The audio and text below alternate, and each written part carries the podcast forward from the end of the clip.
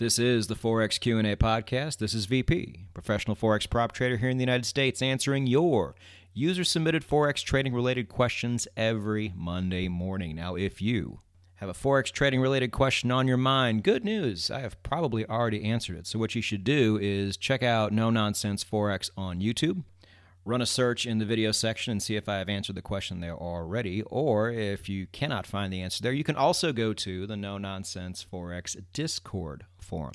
Link will be provided down below in the show notes and in the YouTube description.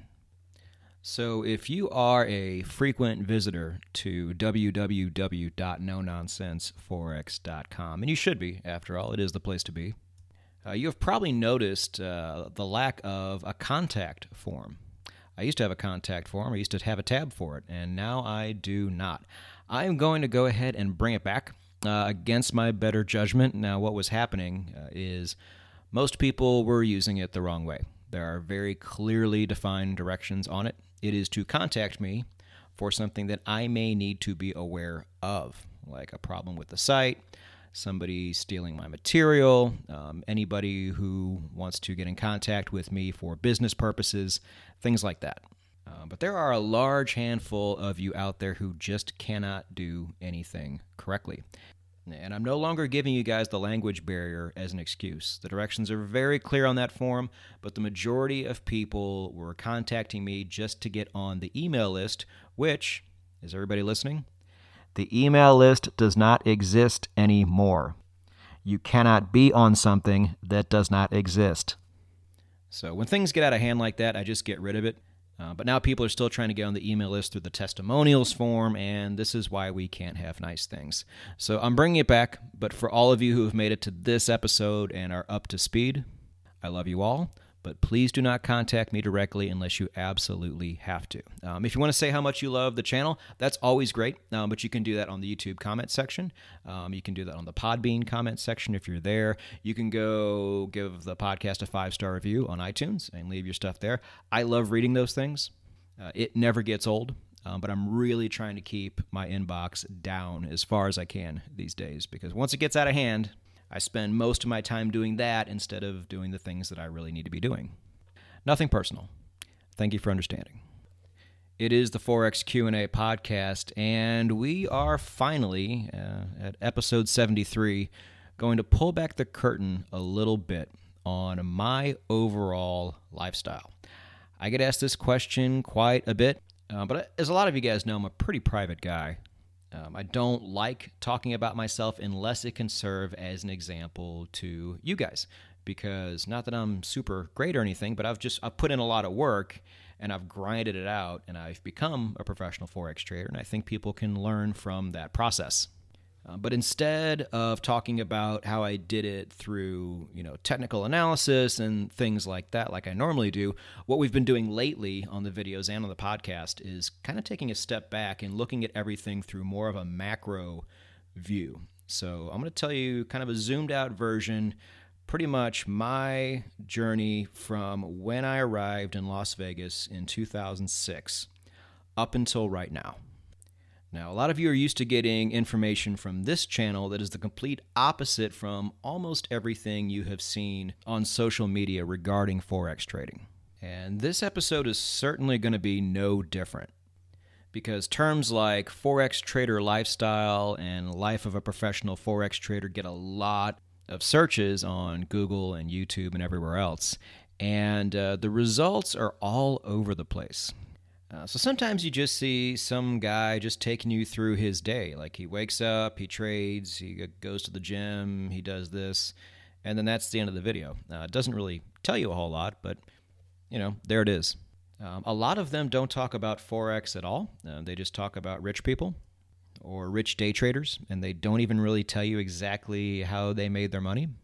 Uh, you know, I was a bit surprised to see that, but uh, I saw quite a few videos like that, just putting up a simple search.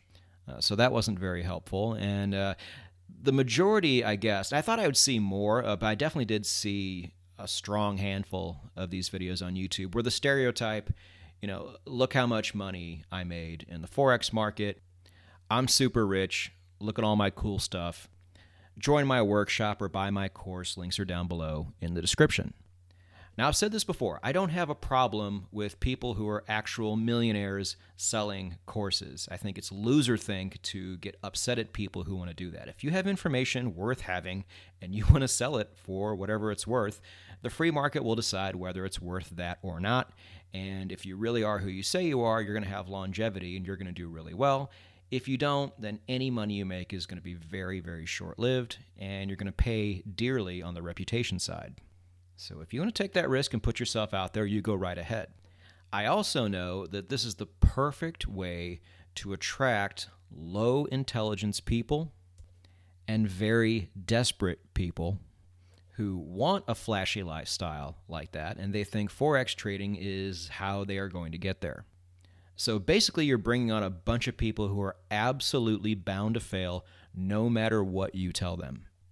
But it's the first law of marketing don't advertise to the intelligent. Um, there's far less of them. Now, I don't know exactly how intelligent all of you are out there, but I can say most of my audience, at least, is not the type, or at least in present day, is not the type of person to fall for videos like that. I mean, they tell me stories about it all the time. I mean, Instagram alone is a total gong show when it comes to people just like this showing something flashy and then trying to sell you a Forex trading course or signals or whatever they have. But if you're the type of person who genuinely wants to know what it's like to be a professional Forex trader, to me, who is one, and for anybody out there who's new and you doubt that I am one and I have the, the balls to put my name and title at the bottom of every video if I wasn't really a trader, if you really want to be an annoying prick about it, you can call Maverick FX out of Salt Lake City, Utah, and ask them Does VP or Patrick from Las Vegas, either way, does he actually trade for your firm? and they are going to tell you yes. Uh, you can talk to Darren or Rob or Corey or Pauline. Uh, they all know me.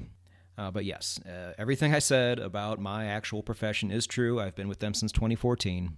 And there are two main things I want you to know about this lifestyle what it is and what you can expect out of it.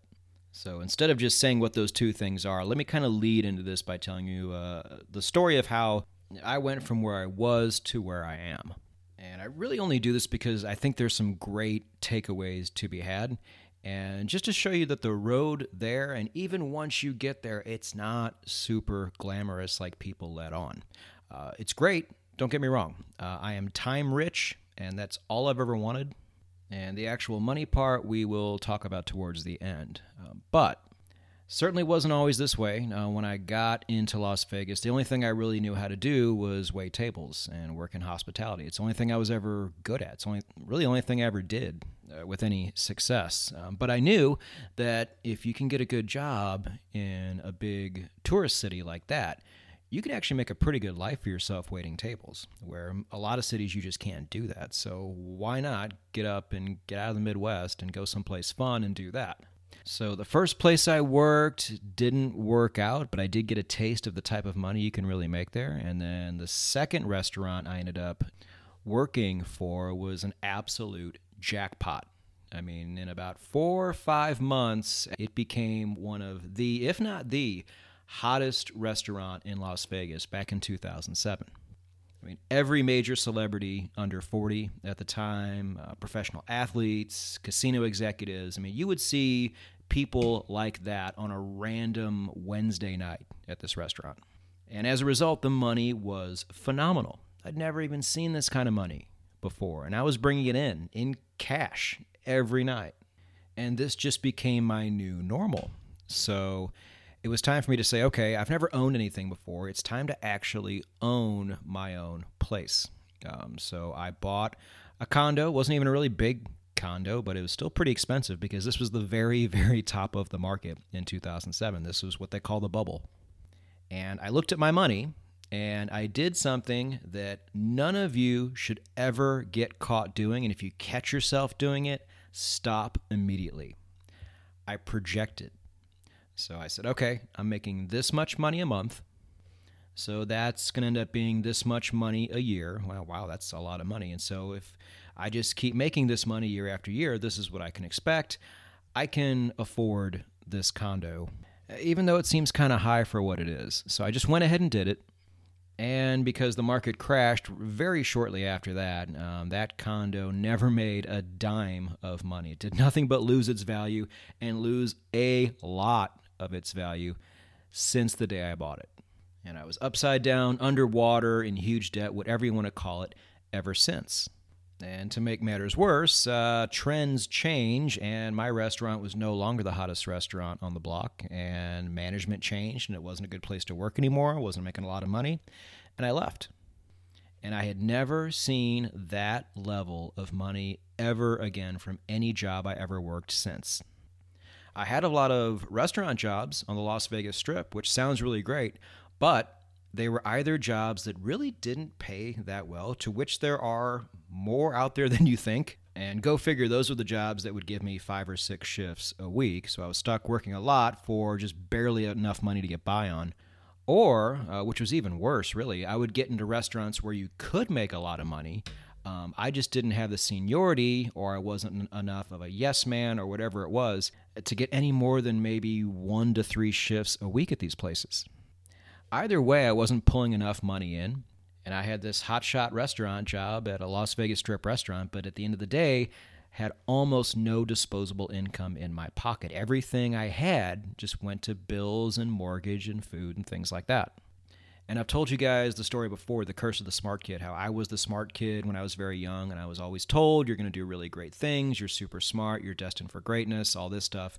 And that did nothing but put this horrible, undue pressure on me my entire life. So here I am, the smart kid who is just completely pissing away, you know, my prime years, stuck in this situation to where I had all these great ideas for businesses um, that I couldn't even really start because I couldn't put any funding behind them, and I didn't want to take out a loan because I was already in debt. You know, and I was starting to trade forex, but I wasn't really good at it yet, and so it was just a really miserable feeling for a very long time. Uh, but there's two things I did that I thought were very smart while this was going on. First off, I lived well below my means. I'm not a real flashy guy anyway, so I guess that kind of helped. You know, but I didn't make matters worse by buying stuff I couldn't afford. And then, especially when I had those jobs where I was only working a few days a week, if that, I made sure that I didn't waste the time I had. You know, I didn't start drinking a lot or feeling sorry for myself or anything like that. I took the one other thing I was actually starting to get good at apart from restaurants, and that was Forex, and did everything I could to make my trading as consistently profitable as I could.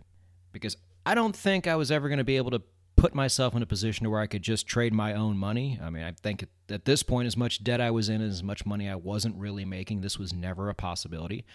But I felt like if I could just show consistent results, that somebody out there would give me money to trade for on their behalf. Now, the first two companies I went to were duds, and then I found Maverick and finally got started there. And in the early years of me trading for Maverick, I wasn't making a lot either, but I would also do other things like private coaching. So let me be very clear I do not do this now um, because when I did it, I actually hated it, but it was enough money to kind of supplement my income a little bit and keep me afloat during those early times of trading where you haven't even really made back the money you've put into the firm. Uh, so I, I, quit coaching as soon as I was able to, and then trading started getting good enough to the point where I could actually sit back and say, okay, let me just take a loss on this condo and get rid of it. And once I do that, do I have to work restaurants any longer? And at first, the answer was yes, you absolutely do have to keep your night job. Uh, but over time, the debt went away and the money started coming in better and better.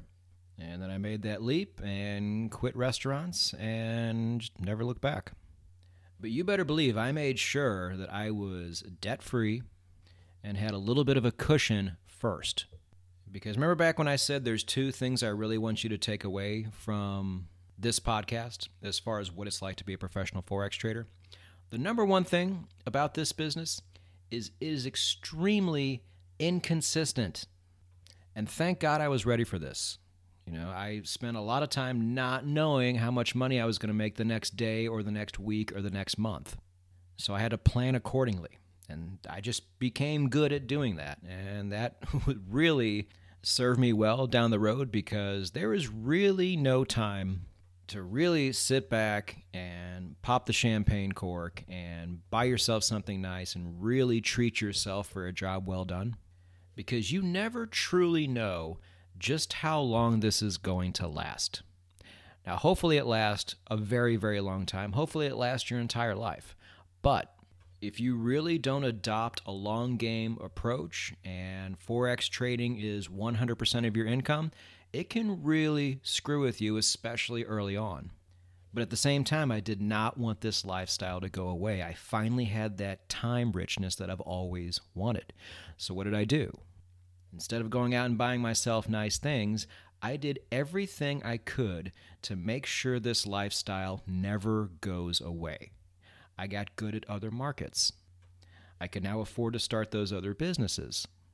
I could put my money in more passive income things like we talked about in the buy and hold video. You know, and I just have that type A personality to where I always need to be doing something. I have all these ideas. I need to harness those thoughts and actually make something of it if it's something I know that would stimulate me and if it's something I can enjoy and it's something that wouldn't suck up all of my time. You know, that's what my life is. It's just constantly trying to build and build and add those layers of protection on. So this lifestyle that I've worked so hard to create never goes away. And I guess that leads me into the second part of what being a professional Forex trader is, what the lifestyle is. It's anything you choose it to be. If it's flashy cars and private jets and things like that, okay. Um, I don't think it's going to last very long. I mean, don't you need to have really great money management to be a professional Forex trader? And the first thing you go do is buy depreciating assets? Eh, Uh, you know, you do whatever you want to do. This is money you made, nobody else made it. You get to do whatever you want. But remember, like I said before, you are going to live a very long time. Might as well build that empire while you can. Uh, and in the meantime, my life does not suck. It's just not flashy. It's not on the surface what a lot of people would think it is. You know, I can actually enjoy my super fun city now a lot more than I could before, but I've also been here a long time and I want to go somewhere else and live all over the place. You know, and experience that type of lifestyle too. You know, I want to be around other, you know, digital nomads and be around that energy and those ideas. And that's really the future for myself that I've always wanted, uh, but was just so far away from for so long. So now that it's here, uh, the only thing financially that I'm even remotely concerned about right now is just making sure it never goes away. I worked way too hard and struggled way too long to get to this point. Uh, you better believe that preservation is my number one goal, and nothing else is even a close second. So, traders, my best piece of advice to you is if you ever get to this point, or if you are already there now, realize how fortunate you are. And you know what? I shouldn't even say fortunate. Luck had nothing to do with it. You worked your ass off, you got here on your own. But if you are in this situation, just be really grateful for it and understand that if you don't take the necessary steps to preserve it, it could all be gone one day and it may never come back. So, the real life of a professional Forex trader is anything you choose it to be. Just make that choice a smart one. So, from a money standpoint, just remember I shouldn't have to tell you this, but it's really, really tacky to ask somebody how much money they make. Um, and if you were to even ask me, I couldn't tell you because with all the different irons I have in the fire, you know, one month looks completely different from the month before it. Uh, but I'll, I'll just put it this way. Money wise, do I have enough money to go out and buy a private jet and a McLaren? Uh, no, I do not. Do I have enough money to rent those things and then round up some local Vegas girls and then shoot a video telling you how baller my life is and how you should buy my course? I probably do, uh, but let's all just be glad I never took that route because then this podcast here would never exist, would it? So we all have dreams, traders, as unique as they are. And one of the dreams I didn't have years ago, but I do now, is to get as many of you as humanly possible to that point where you want to be as well. But if you get there, just remember the game is far from over. It's only beginning. There's a lot of work still left to be done. So, wherever you are in this journey, you know exactly what needs to be done.